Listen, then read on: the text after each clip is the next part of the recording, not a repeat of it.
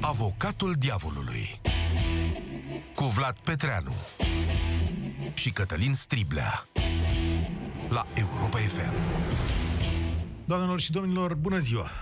Bună ziua, suntem Vlad Petreanu și Cătălin Striblea și vă spunem bun găsit la Avocatul Diavolului. Starea de urgență s-a încheiat așadar în țara noastră, urmează acum starea de alertă cu restricții ceva mai puține și mai multă îngăduință din partea autorităților. Da, e, ni se cere să fim responsabili, să respectăm regulile, chiar mai mult decât înainte, pentru a nu contribui cumva la relansarea epidemiei. De fapt, e o epidemie care nu s-a oprit deloc, trebuie să recunoaștem asta. Numărul de noi îmbolnăviri confirmate zilnic în România e de ordinul sutelor, tocmai ați văzut, iar scăderile, dacă există, nu sunt prea mari și nici nu durează mai mult de două-trei zile la rând. Dar, iată, chiar dacă n-am scăpat de epidemie, autoritățile au decis să relaxeze măsurile de izolare, iar decizia este însoțită de avertismente că situația s-ar putea totuși deteriora rapid. Realizez că ceva nu are logică în situația asta. Dacă riscul e în continuare prezent și ridicat, de ce să abandonezi singurele măsuri care au ținut situația sub control? Iar dacă relaxarea e făcută pur și simplu pentru că societatea și-a pierdut răbdarea după două luni de restricții, iar politicienii se tem de costurile electorale, poate că prăbușirea economiei a fost un preț cam mare pentru a fi câștigat un răgaz atât de scurt. Nu credeți? Ba da, într-un fel. Dar vrem să vorbim azi cu voi despre răspunsul guvernelor în fața pandemiei de COVID-19, nu doar despre răspunsul guvernului român, pentru că ai noștri au făcut, de fapt, ce a făcut toată lumea, sau aproape toată lumea. Numărul de morți din cauza COVID-19 a depășit 300 de mii în lume, iar epidemiologii ne spun că fără restricțiile severe care au fost adoptate, ar fi fost mult, mult mai mulți. Dar economia planetei s-a contractat dramatic și sunt aproape 200 de milioane de șomeri deja, pierderile sunt de ordinul miilor de miliarde de oameni buni. Și de notat că e pentru prima dată în istorie când măsurile de carantină ca răspuns la o pandemie au fost luate practic la nivel global. Este aceasta o exagerare sau nu? Acuzarea are cuvântul. Eu o să fiu acuzarea și sunt pe cale să comit o blasfemie în această emisiune. Eu voi susține că măsurile de izolare și carantinare luate nu doar în România, ci în toată lumea din cauza pandemiei de COVID-19 au fost și sunt în continuare exagerate. Și de ce este revoltător ce spun, la prima vedere, pentru că măsurile de carantinare au fost aplicate pentru a salva cât mai multe vieți. Știm asta. A spune că au fost exagerate înseamnă, pe cale de consecință, că ești de părere că unele morți trebuiau lăsate să se întâmple, pur și simplu. E cumplit, nu? Dar lăsați-mă să argumentez, urmăriți-mă cu atenție, vă rog. Vedeți, noi am ajuns să considerăm moartea din cauze naturale, să spunem că asta e așa un fel de accident tehnic, iar orice accident tehnic poate fi evitat. După cum observă istoricul și futurologul Yuval Noah Harari, în societatea modernă, oamenii de știință ne învață că, și citez aici, oamenii mor nu pentru că Dumnezeu a hotărât acest lucru, ci din cauza erorilor tehnice. Inima încetează să mai pompeze sânge, cancerul distruge ficatul, virusii se mulțesc în plămâni și cine este responsabil pentru toate aceste probleme tehnice? Alte probleme tehnice – Inima încetează să mai pompeze sânge deoarece nu ajunge suficient oxigen în mușchiul inimii. Celulele canceroase se răspândesc în ficat din cauza unei anumite mutații genetice. Virusii s-au instalat în plămâni pentru că cineva a strănutat în autobuz. Nimic nu este metafizic în toate acestea.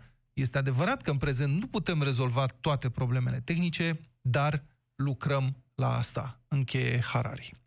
Ca tare, noi acceptăm din ce în ce mai greu că moartea e ceva inevitabil. Fie că e provocată de epuizarea vârstei înaintate, de boli mortale venite înainte de vreme, sau pur și simplu de întâmplări tragice. Și pentru că nu mai acceptăm, de fapt, inevitabilitatea morții, punem permanent presiune asupra guvernelor să ia măsuri care să elimine cauzele deceselor, adică accidentele tehnice care ne omoară. Industria poluează? Cerem legi antipoluare, chiar dacă asta scumpește produsele. Accidentele rutiere ucid oameni? Cerem guvernelor să administreze mai bine traficul și drumurile prin investiții scumpe. Anumite boli omoară pacienții? Cerem vehement autorităților să financeze și să organizeze tratamentele adecvate pentru salvarea bolnavilor. Apare un virus periculos? Ei bine, ne așteptăm ca guvernele să facă ceva pentru a ne scăpa de el. Majoritatea guvernelor de pe această planetă și-au asumat o sarcină uriașă, să ne ofere nouă cetățenilor din ce în ce mai multă siguranță și protecție în fața pericolelor care uh, ne pun viața în uh, pericol. Orice fel de pericole. De aceea, un atentat terorist, de pildă, zgude din temelii guvernul țării în care are loc, deoarece, chiar dacă nu fac decât un număr insignifiant de victime raportat la totalul populației, teroriștii demonstrează că guvernul respectiv nu poate oferi siguranța pe care o pretind cetățenii de la el. Și atunci, la ce mai e bun guvernul acesta dacă nu ne poate apăra? De aceea au fost adoptate aceste măsuri severe de izolare și distanțare socială, închiderea frontierelor, înghețarea zborurilor, oprirea economiilor. Pentru că guvernele încearcă să răspundă așteptărilor noastre. Moartea a zeci de mii, a sute de mii de oameni din cauza unui virus pur și simplu nu mai este acceptabilă. Asta mergea poate în antichitate, în evul mediu întunecat, dar nu mai merge în epoca modernă. Sau merge. Această atitudine, această așteptare la nivel atât de ridicat este totuși destul de nouă. Ultima pandemie de o severitate comparabilă cu COVID-19 a avut loc în urmă cu 50 de ani. Pandemia de gripă Hong Kong, așa cum mi s-a spus, din anii 1968-69. Pandemia aceasta a făcut atunci peste un milion de morți. Doar în Germania 60 de mii. În Berlin, cadavrele erau depozitate în tunelurile de metrou, din lipsă de spațiu. În Germania federală, gunoierii au fost puși să îngroape morții pentru că nu mai erau gropari disponibili. În unele zone ale Franței, mai mult de jumătate dintre angajați s-au îmbolnăvit, iar activitatea economică a fost sever perturbată pentru că oamenii au trebuit să stea acasă, bolnavi fiind. Dar niciun guvern n-a oprit economia vreunei regiuni sau țări, dar rămitea unui continent, în încercarea de a stopa epidemia. Cu 10 ani înainte, în 1957-58, o altă pandemie de gripă deosebit de virulentă ucisese peste 1,1 milioane de oameni în toată lumea, 116.000 doar în Statele Unite. Din nou, nimeni n-a oprit țările ca să treacă epidemia. Au fost, desigur, recomandări de autoprotejare, concedii medicale, dar nu mai mult. Și foarte interesant, puțini țin minte aceste evenimente globale, traumatice, cu milioane de morți și îmbolnăviți. Știm aproape toți că în 1968 au fost tulburări de stradă în multe țări europene. Știm că în 1956 a fost revolta ungurească împotriva comunismului. Dar despre virusurile care au ucis milioane de oameni în toată lumea, în perioadele respective, nu mai știm mai nimic. Chiar și faimoasa gripa spaniolă din 1918-1919 e destul de sumar documentată. Știm că au ucis mai mulți oameni decât primul război mondial, dar în presa de atunci mențiunile și relatările despre epidemie sunt puține și lacunare. De ce? Pentru că pe atunci nu eram încă atât de convinși de propria noastră superioritate asupra morții. Decesul din cauza unei boli era ceva comun. Mortalitatea era ridicată, mai ales printre copii și bătrâni. Oamenii strângeau din dinți, supraviețuiau și mergeau mai departe. De data asta cu COVID-19, atitudinea a fost diferită. Economia planetei geme acum din toate încheieturile sub presiunea măsurilor de carantinare. Numărul șomerilor se, apropie de, se apropie de 200 de milioane. Pierderile sunt uriașe, aproape imposibil de estimat de ordinul miilor de miliarde de euro. Și nu o să vă întreb dacă credeți că a meritat. Salvarea oricărei vieți merită, evident că merită, dar poate că decât să fie oprit economia globală și o bună parte din economia României, de exemplu, poate că guvernele și guvernul nostru ar fi putut folosi o fracțiune din banii pierduți pentru a educa mai bine cetățenii, pentru a-i responsabiliza și a învăța ce trebuie să facă pentru a se feri de virus. Poate că ar fi fost mai bune măsuri punctuale de protecție, nu globale. Poate că ar fi fost mai bune atacuri țintite și nu după modelul covor de bombe. Două luni de stare de urgență în toată lumea n-au oprit contagiunea. Acum, iată, noi am trecut de la starea de urgență la starea de alertă. Noi îi spunem că, de fapt, este starea de responsabilitate.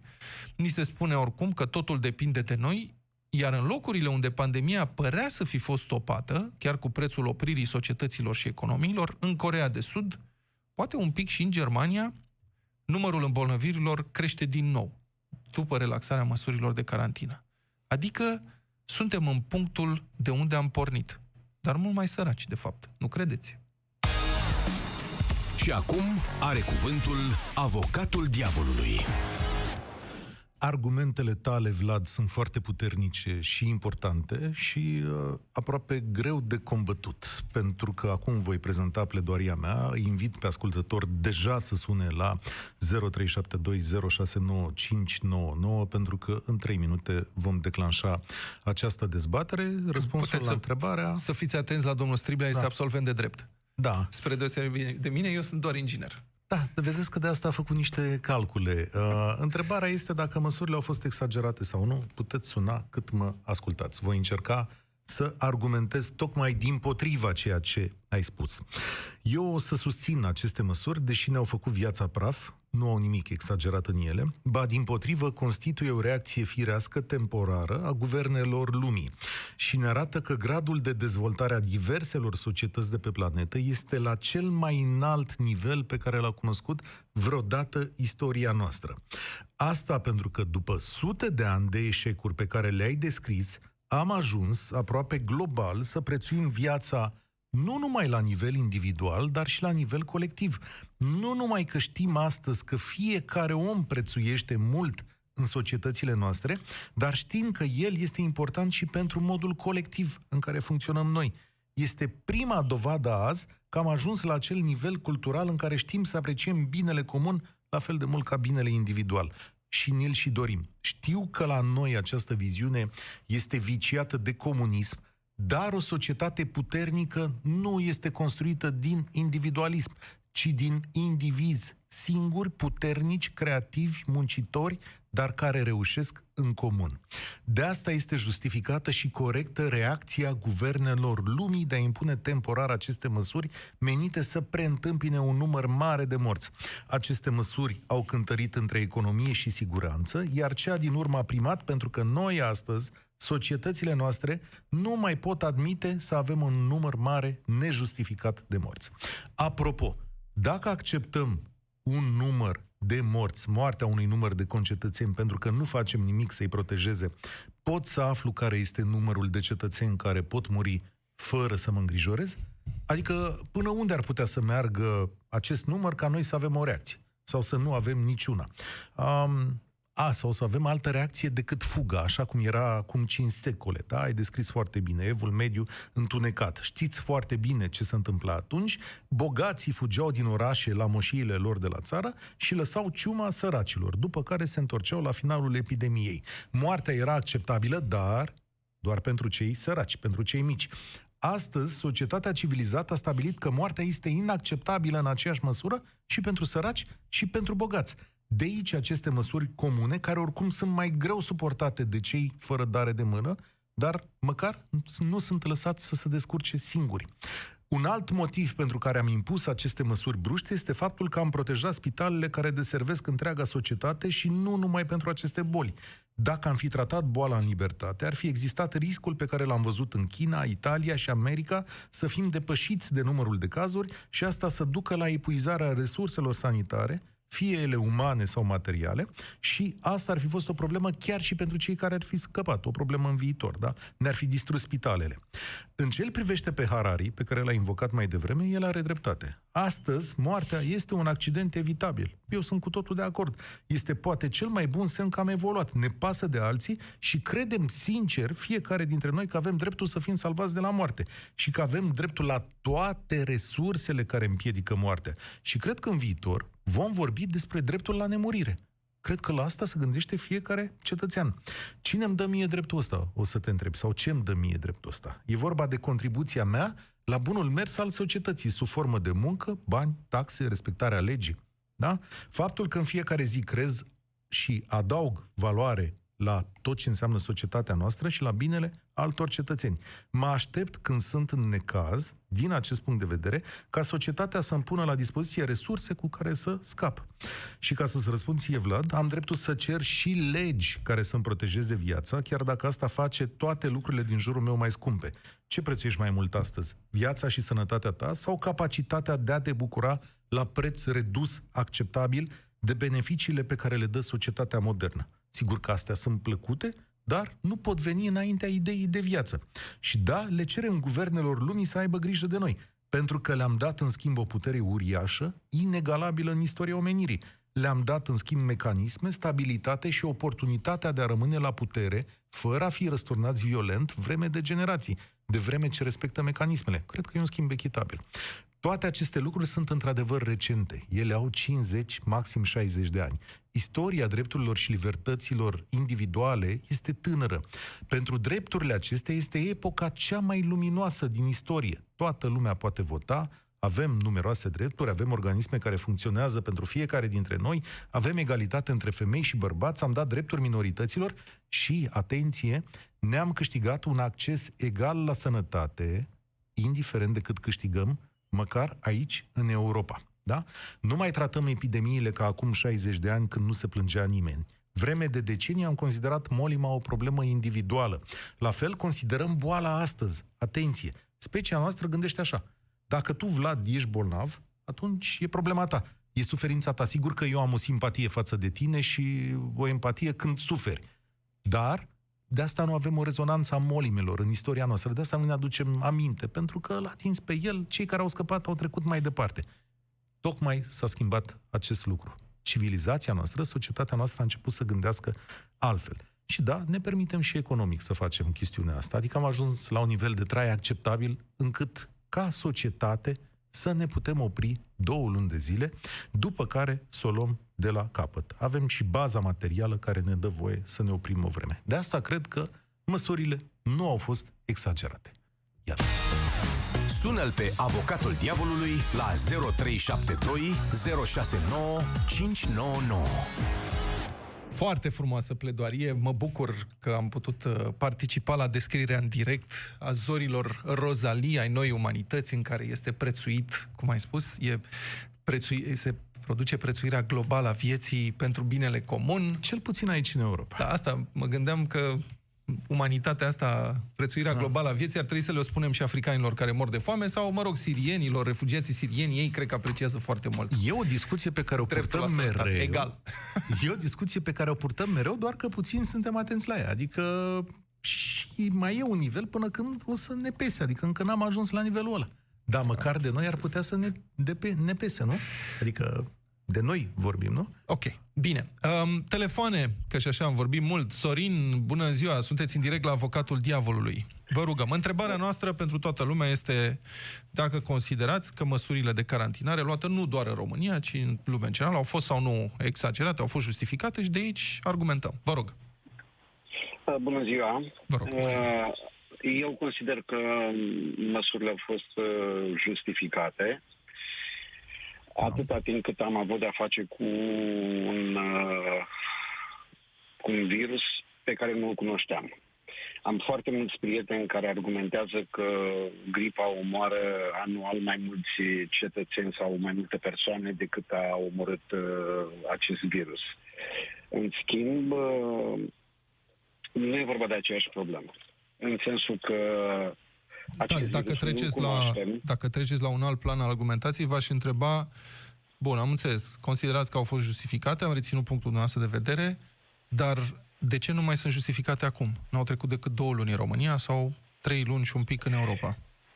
Consider că, în primul rând, e vorba de presiunea publică. În al doilea rând, cred că se urmează modelul statelor din vest, care încetul cu încetul redeschid și ar fi greu de argumentat în fața populației de ce ăia da și noi nu, în condițiile în care, pentru prima dată în istorie, România e cam la același nivel cu ei, dacă nu chiar și mai bine, procentual vorbind, din punct de vedere a îmbolnăvirilor și a deceselor. Cred că e una din puținele dăți când stăm bine în, Când spuneți, în presiune, hârtii. când spuneți presiune publică, asta echivalează cu a spune că publicul nu mai are răbdare, s- nu mai contează. Nu mai are. A hotărât să sfideze pericolul, nu? Că pericolul, suntem de acord că n-a dispărut. Riscam, riscam să ajungem la uh, insecuritate socială, adică efectiv la, la uh, e, uh, ieșit oamenilor în stradă la modul necontrolat, în care uh, normal că la un moment dat forțele de poliție și de jandarmi sunt... Uh, Deci motivul nu sunt, este, uh, motivul nu este letalitatea virusului, numărul post- potențial de morți, ci pur și simplu dacă guvernele consideră că Nu. oamenii s-au temut sau nu Nu, și riscă Nu, o nu, cădere nu, nu. sau nu. Păi, nu, domnul Vlad. Da. Deci, părerea mea, deci ne discutăm de opinii. vă rog. Părerea mea este că s-a procedat corect până Da. acum. Lumea a învățat ceva în astea două luni de zile, Așa un e. model de comportament. Așa e. acum e, ține de noi ca acest model să fie respectat în continuare. să Am ne progresat, păzim spuneți-i sănă- așa. Sorin, spune, spune așa lui Vlad. Am progresat, Vlad. Și mai e un Am, argument da. care e în zona ta. Dăm voie să te ajut o secundă. Între timp am refăcut lanțurile de uh, materiale sanitare, da? Pe care nu le Și avea asta- nimeni în, în lumea și asta, nu asta- avea. Acum ne-am pregătit un Și- pic. Și ăsta este un adevăr. Mai e un adevăr faptul că am reușit să nu încărcăm peste uh, capacitate spitalele. Am reușit să facem lucrul ăsta. Suntem, am văzut deja cam care e reacția sistemului sanitar. În momentul de față stăm bine. Ne putem permite luxul ăsta dacă oamenii vor fi la fel de uh, conștienți de prezența pericolului. Pericolul n-a dispărut. Ați spus la un moment dat că uh, e sau nu e bine că s-a ținut uh, două luni de zile uh, această stare de urgență. Uh, da, a fost foarte bine. Foarte bine. pentru Am că înțeles. în Sorin, astea două poți să mai, luni și poți să mai noi am- sensezi o contradicție? Te rog. Deci dumneavoastră vorbiți de progres și domnul Striblea că am învățat, că publicul nu mai avea răbdare, că asta e. Bun, am înțeles. Este un factor. Știam de la început, de când au fost instituite măsurile, că există o limită de suportabilitate a societăților în astfel de uh, măsuri de izolare. Dar președintele Iohannis ne-a spus, dacă nu mă înșer, ieri, că dacă situația va degenera, nu va ezita să reinstituie starea de urgență. Cum se împacă asta cu pierderea răbdării de către populație? Dacă cu adevărat, părerea mea iarăși, dacă cu adevărat m, ne vom îndepărta de ceea ce am învățat în asta două luni de zile, noi ca populație, uh, modele de comportament și uităm de ele, aruncăm la gunoi tot ceea ce am câștigat în asta două luni de zile, atunci normal că va apare un val de îmbolnăviri uh, crunt, greu de gestionat peste două sau trei săptămâni. Spitale supraaglomerate, oameni care vor muri în în număr mult mai mare decât se întâmplă acum și atunci e normal că președintele uh, trebuie să ia măsuri în consecință. Bun. Sorin, Mulțum- îți mulțumim, da. Mulțumesc, Sorin. Stai că ți explic eu. Poate n-am învățat, adică noi sperăm că am învățat. Nu e un test ce se întâmplă de astăzi încolo. Dacă n-am învățat și nu ne pasă și nu ne respectăm regulile, înapoi în casă. Da, cred că e o decizie pe care o așteptăm cu toții. Hai că o așteptăm, Doamne ferește, o acceptăm. Gabriel, bună ziua, sunteți în direct la Avocatul Diavolului, vă rog. Bună ziua, domnule Vlad, bună ziua, domnule Cătălin. Haideți să vă vorbesc așa, un, o exprimare oarecum corporatistă. În aceste două luni, noi am fost într-o perioadă de trei.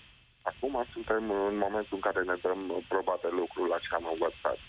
Și aici mă refer la aceste două luni, ca o perioadă de trăini pe modul de a ne comporta. Oportunul este readuc aminte de un mod corect de a ne comporta în societate și de a ne comporta în primul rând cu noi înșine. Am, fost, am văd aceste două luni ca o perioadă care a trebuit să ne reeducăm. Să ne reeducăm pentru a face față unei provocări pe care nu o cunoaștem. Acum, sincer, Nu știm de unde vine. sincer, Gabriel, vi se pare că acest proces de reeducare a avut un succes, nu știu, național? Adică noi vorbim la deșteptarea în fiecare zi cu ascultătorii noștri, mai ieșim și pe străzi, na, că suntem jurnaliști. Mie nu mi se pare că e așa, cel puțin în București, că toată lumea respectă regulile, adică am avut nenumărate cazuri, amenzi foarte mari, date, nu știu ce să zic. Într- Într-adevăr, nu reeducarea aceasta nu s-a reușit pentru toată lumea, dar pentru o parte dintre Pentru cea mai importantă cetățenii noștri parte, cred zi că a așa. reușit. Pentru cea mai importantă parte, pentru că vezi diferența din primele zile ale epidemiei și cele de astăzi. Și ai văzut și tu ca și mine că prezența oamenilor pe străzi a crescut gradual și astăzi este cea mai plină zi din ultimele două luni. Deci lumea s-a adaptat, a stat cu minte pe perioada cât a fost grosul epidemiei, după care am învățat pas cu pas. Mai spune-ne, Gabriel, încotro merge uh, votul tău, ca să zic așa, sau nu știu cum să Înainte de a vă spune încotro merge votul meu, vreau să vă să remarc o, că în timpul acestei pandemii a apărut un fel de mini, o sub-pandemie, o epidemie mai mică, dar Mm. care crește și aș zice eu că e îngrijorător de mult. La ce vă Mă referiți? Să știți că refer la- legătura este foarte slabă, legătura mini- telefonică e O foarte... mini-pandemie? Mă Ce? refer, mă refer la epidemia conspiraționiștilor. A, nu, ea era acolo, ați văzut tot ceva mai Era, bine. dar a început să crească. Și E ca plămădeala, a primit acum niște Exact. drojdie și... Da. Mulțumim primit- foarte mult. E adevărat, sunt pf, multe mesaje conspiraționiste. Am văzut că unul dintre ele... Dom'le, știți ce este, mi se Ia. pare fascinant acum ca o paranteză? Mi-a spus cineva din aur că circulă un soi de filmare în care profesorul Rafila ar Da. afirma că nu există acest virus Da. și că înregistrarea respectivă ar proveni chiar dintr-o discuție purtată la Europa FM. Ceea Da. ce pe noi ne-a făcut să investigăm și am descoperit cu uluire că este vorba de un pasaj dintr-o propoziție tăiat cu foarfeca și montat în cu totul alt context într-o uh, discuție f- deja veche de câteva luni. Deci pe mine mă îngrijorează două lucruri aici. Unu, că cineva, urmărindu-l totuși pe profesorul Rafil, adică dacă ești atent la ce zice, înseamnă că știi cât de cât cine e, nu? Adică știi că e o autoritate în domeniu. Distribuie așa ceva considerând că ar fi putut spune așa ceva, ceea ce e total neplauzibil. Și al doilea lucru, că cineva și-a dat osteneala să fabrice o dezinformare de acest tip. Păi știm cine Astea sunt sau cele bănuim. două lucruri. Sunt grupuri numeroase care își dau osteneala să facă haos în toate aceste chestiuni. Și da? am văzut în perioada asta fake news-uri și montaje conspiraționiste foarte bine lucrate. Realmente foarte bine lucrate. Eu- Adică în mod profesionist făcute. Eu uh, sunt alimentat constant cu astfel de chestiuni de doi, două personalități marcante din România, le-am mai pomenit aici la radio și am zis că la un moment dat o să fac o listă, dar să vedem dacă e legal, dacă se consideră că sunt mesaje private sau nu acestea, Aha. pentru că sunt trimise așa, știi, pe Cred WhatsApp. că unul dintre ei îmi trimite și mie. Da? Bine. Mergem mai departe. Nicoleta, bună ziua, sunteți în direct la avocat. Bună ziua! Vă rog, Am să rămân. sunat uh, să-l susțin pe domnul Striblea, deși mă așteptam ca rolurile să fie inversate, având în vedere lorile de poziție pe care le-ați avut în ultimele săptămâni. Aș fi crezut cred că, că- domnul Striblea ar fi avocatul diavolului, sincer. Ziceți? Da, da, eu așa susțin. mi s-a părut. Da. Nu, haideți, eu... nu ne stricați jocul, vă rugăm frumos, Nu, nu, argumentați, da. adică Păi, sunt astăzi argumente, în considerăm, fiecare- considerăm că sunt argumente care merită luate în dezbatere pentru Evident, fiecare dintre evident. poziție, nu? Categoric. Doar Vă rog. că mă așteptam ca rolurile să fie inversate atâta tot. Asta e. Uh, în ceea ce Ne privește place să vă susținerea, surprindem. Uh, mi-a cam uh, furat domnul Striblea toată uh, argumentația, dar uh, aș vrea totuși să spun vis-a-vis de faptul că mama dumneavoastră, de exemplu, nu are amintiri vis-a-vis de uh, gripa din 68, uh, nici nu mă așteptam să se întâmple lucrul acesta, pentru că eram uh, într-o cortină de fier, jumătate din Europa. Păi nu, nu că se a fost circula cum aici. se circulă. Nu are... Um, da, dar nu cred că putea să aibă același impact. Asta vreau să Mediatic. spun. Pentru Mediatic? mediatic, exact. Da. Da. Da, da. bună Deci observație nu a- că mediatic nu. Dar cu siguranță s-a știut că a circulat o gripă și după aceea lucrurile ar fi Uh, putut se- fi cercetate. Se poate, dar, Da? uh, Adică se poate, dar morți, mă lucruri gândesc de că genul ăsta. oamenii nu au cum să aibă o astfel de amintire, pentru că impactul uh, a ceea ce... Da, poate că am știut că 10 oameni în jurul meu erau la fel de bolnavi, dar nu știau, sigur, Bine. în mare majoritate Bine, uh, atunci ce se întâmplă la nivel mondial. atunci fac Cred că referire asta- la gripa spaniolă, despre care chiar știe toată lumea, dar când te apuci Corect. să cauți date și documente, adică Corect. uh, chestiuni de, uh, documentate, vezi că în presa respectivă erau multe știri despre război, multe știri despre ce a urmat războiului, dar nu despre gripa spaniolă. Sunt Era mențiuni. în America. Da, nu aia- sunt, da, dar nu sunt mențiuni Uh, în Ok, niciun caz dar nu este atunci când dominația subiectului cum e acum, când noi, practic, presa de Corect. trei luni nu mai avem decât un singur subiect. N-am trecut niciodată prin așa E ceva. adevărat, dar nici nu avem un război real în paralel, în desfășurare, ca să vedem care ar conta mai mult uh, ca E și acesta un popularizare. punct de vedere, dar gripa spaniolă Ok. a continuat și după încheierea războiului. Adică a continuat și în Corect, 1919. Dar, dar, de asemenea, mi se pare incorrect să comparăm rezultatele acestei pandemii, care e abia la început, cred, atâta timp cât uh, ni se spune că ar putea dura 2 ani de zile pandemia și s-ar putea să nu scăpăm niciodată de virus, cu efectele, consecințele unei pandemii deja încheiate. Eu mă Unde refer avem la o măsurile, statistică. eu mă refer la măsurile luate de guverne. Adică, bun, poate că în Uh, știu, 1918 era cunoscut conceptul de contagiune, nu cred că era cunoscut uh, conceptul de virus atât de bine, dar în anii 60 și spre anii 70 se înțelegea foarte bine, exista Organizația Mondială a Sănătății, adică Știu, se dar, înțelegea uh, foarte copiii- bine ce înseamnă o pandemie de gripă. Guvernele nu au luat astfel de măsuri. Sunt de Efect- acord, oprirea dar economică, da. știți, copiii mei înțeleg foarte greu cum se trăia înainte de apariția internetului. Uh, Lumea a evoluat în 50 de ani uh, absolut spectaculos din punct de vedere tehnologic, ceea ce duce mai departe uh, la o evoluție a societății în general. Mhm. Așa că, de asemenea, nu mi se pare că avem la nivelul acesta ustensilele pe care le aveam în urmă cu 50 de ani. Stai puțin, Cătălin. Deci Nu dumneavoastră s-a considerați că, de așteptat, fapt, măsurile au fost luate la, practic, la cererea societății, nu? Măsurile acestea de Uh, oprire a economiei. Da, la, exact, la Și acum de așteptările relaxare, societății. tot la cererea Și- societății. Uh, da, relativ da. Mie Pentru că nu mai mi are se pare răbdare. ok ca de Asta mâine- înseamnă- ca de- nu asta înseamnă neapărat, că nu este nu, un- Pot să, Nu este un pot factor. să argumentez? Nu. Uh, în, în parte pentru că o parte dintre oameni, într-adevăr, au susținut tot timpul că este o conspirație și acest lucru nu există și o să murim de foame, dar nu din cauza virusului. Eu nu sunt conspiraționist aici deloc. Iar- Eu consider că sunt virul co- acesta, acesta există, Eu- știu că eu este în- foarte periculos, contagios și letal. Nu, dar m-ați întrebat de ce cred că ridică guvernul aceste restricții. De ce ridică aceste restricții?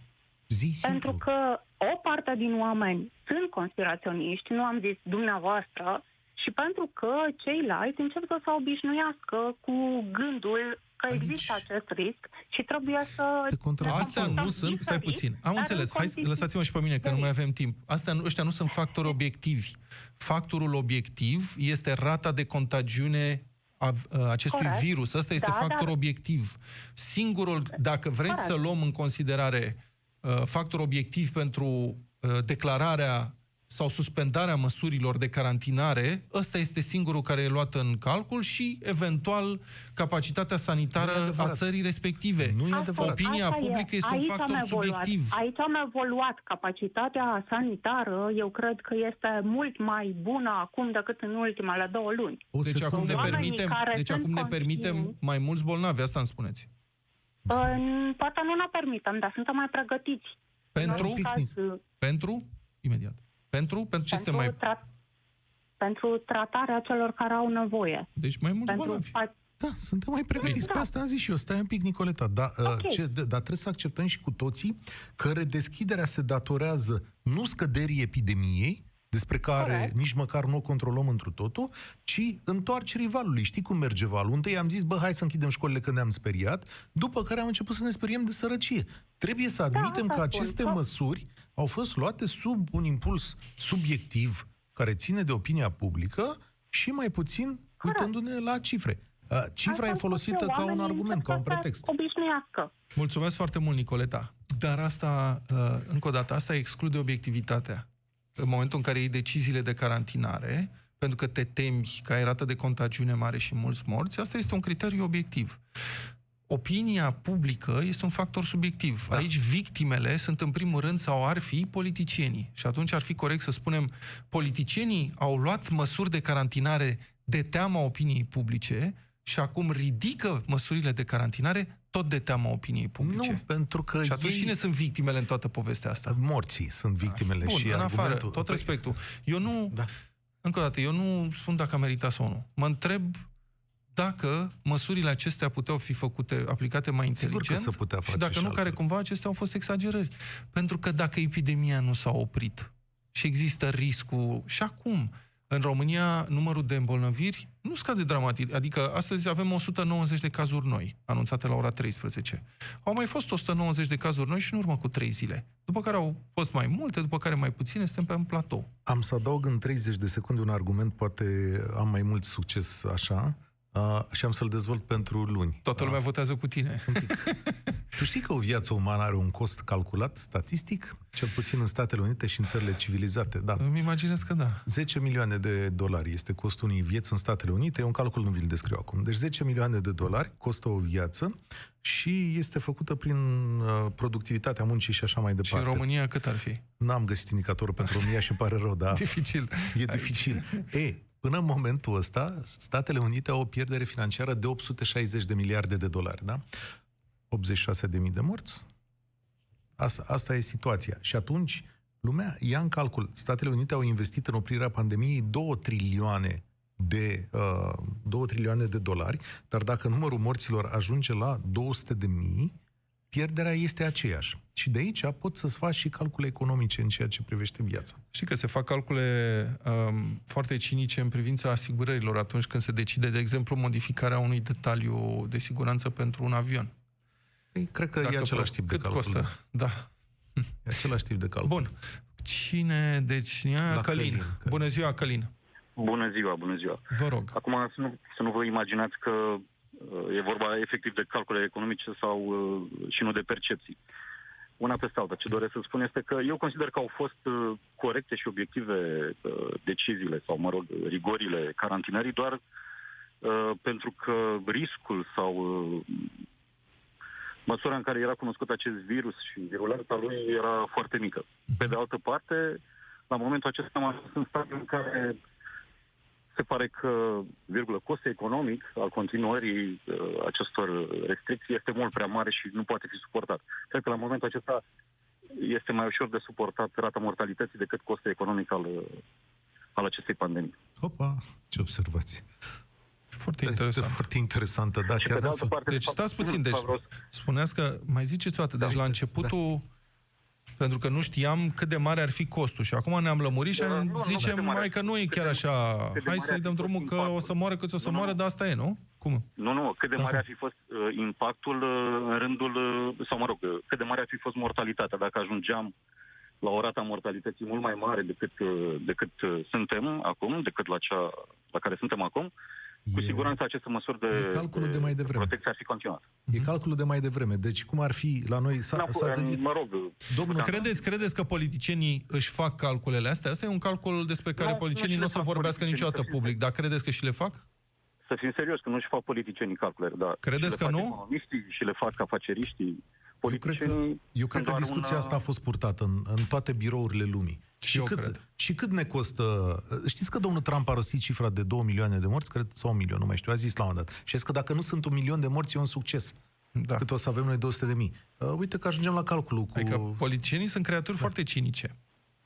Și e posibil ca dumneavoastră să aveți, răbda, să aveți dreptate în măsura în care la începutul uh, pandemiei politicienii au luat în calcul Da, ascultați-mă, o nu panică politicienii globală. fac calculele. Poftim? Pa- Politicienii doar sunt niște transmisători. uh, Aici nu vorbesc de conspirații. Politicienii Dumneavoastră ați spun ce sesizat spune că în mediul de România, ați sesizat că în România au existat contradicții, au fost sesizabile, chiar dacă ele nu au fost admise public niciodată, au fost contradicții sesizabile între uh, specialiști, Raed Arafat, cel puțin la începutul comunicării publice, Da. și domnul Vela.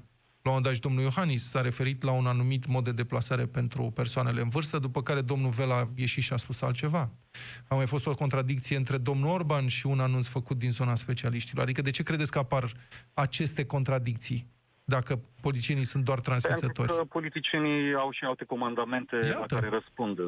Nu, din, din păcate, politicienii noștri sunt mult mai, uh, mult mai uh, afectați de ceea ce percep ca fiind, uh, uh, să spun așa, uh, Nu, toți sunt atenți la direcția în opinia care se publică. îndreaptă votul, direcția în care se îndreaptă Toți sunt atenți. uh, Ba, ba chiar alții sunt mult mai sofisticați în manipularea opiniei publice. Nu o spun cu răutate. Politica da. presupune și manipularea până la un punct a opiniei publice, în măsura în Categoric, care... da. Categoric, da. Despre asta este vorba. Da. Dar motivul, uh, motivul principal pentru care am vrut să intru și să, Bun. să vă, mă rog, să-l challenge pe domnul Striblea, pe care de altfel îl, îl apreciez, uh, și îmi lipsește de la o emisiune de la care a plecat uh, de ceva vreme, este că eu nu consider că rasa umană și-a câștigat, dacă își va câștiga vreodată, dreptul la nemurire. Nu există așa ceva. Um, E discuția în viitoare. măsura în care... Adică cum, dumneavoastră, în care progres- dumneavoastră nu visați la un moment Doar- dat doar o să, secundă, să lăsați-mă fiți să veșnic tânăr? Doar în măsura... În, uh, lăsați-mă doar puțin să termin. În măsura în care încă sunt în lumea asta, e adevărat, mult mai puțin, dar sunt, sunt în, în lumea aceasta în care eu arunc acasă 30% din, din ce cumpăr. Uh, sunt oameni și copii care mor de foame. E, e mult spus că ne-am câștigat dreptul la... Păi e dreptul la În primul rând, nemurire. nemurirea trebuie Nu e să fie garanția. morală. E dreptul, nu e garanția. Iertați-mă că intervin între, dis- în discuția Nu, noastră. da, domnul Silva. eu, eu cred că lumea în direcția aia se duce. Adică, ia uitați-vă la Elon Musk și la alți băieți care visează că fac tot felul de lucruri prin care vor trăi veșnic. Și sunt... Uh, Știți că există o, o inițiativă Google, cred că are deja vreo 6-7 ani vechime, a fost o știre importantă la momentul respectiv, au anunțat că au pornit o companie, Calico, cred că îi spunea California Life Company sau ceva, al cărei obiectiv era uh, nemurirea. Găsirea tehnologiei care asigură nemurirea persoanelor. Nu știu ce s-a mai întâmplat cu compania respectivă, dar nu cred că s-a închis. Da, noi de ajuns să aibă un client, să știi, că- cu care reușește. Da. Cu toți. Uh, Vă mulțumim, nu s-a închis, nu? Vă mulțumim pentru Mulțumim. telefoane și pentru atenția cu care ne uh, urmăriți, pentru calitatea intervențiilor dumneavoastră. Sincer, eu mă bucur foarte mult pentru uh, telefoanele pe care le-am primit și argumentațiile pe care le-ați făcut. Pentru că, da, aici uh, și eu sunt uh, de acord cu Cătălin uh, Striblea. Cred că societatea umană a ajuns la acest nivel de dezvoltare în care trebuie să facă astfel de eforturi pentru a proteja viața. Acum, mai departe, de acum încolo, nu uitați, evoluția pandemiei depinde de data asta direct de noi, mai puțin de guverne. E, acum să ne vedem, ca să zic așa. Va fi foarte complicat, așa că de astăzi înainte fiți responsabili. E tot ce vă propunem. Noi o să fim alături de voi și de săptămâna viitoare discutăm despre cât de responsabili am fost în weekendul ăsta, nu? Avocatul diavolului cu Vlad Petreanu și Cătălin Striblea la Europa FM.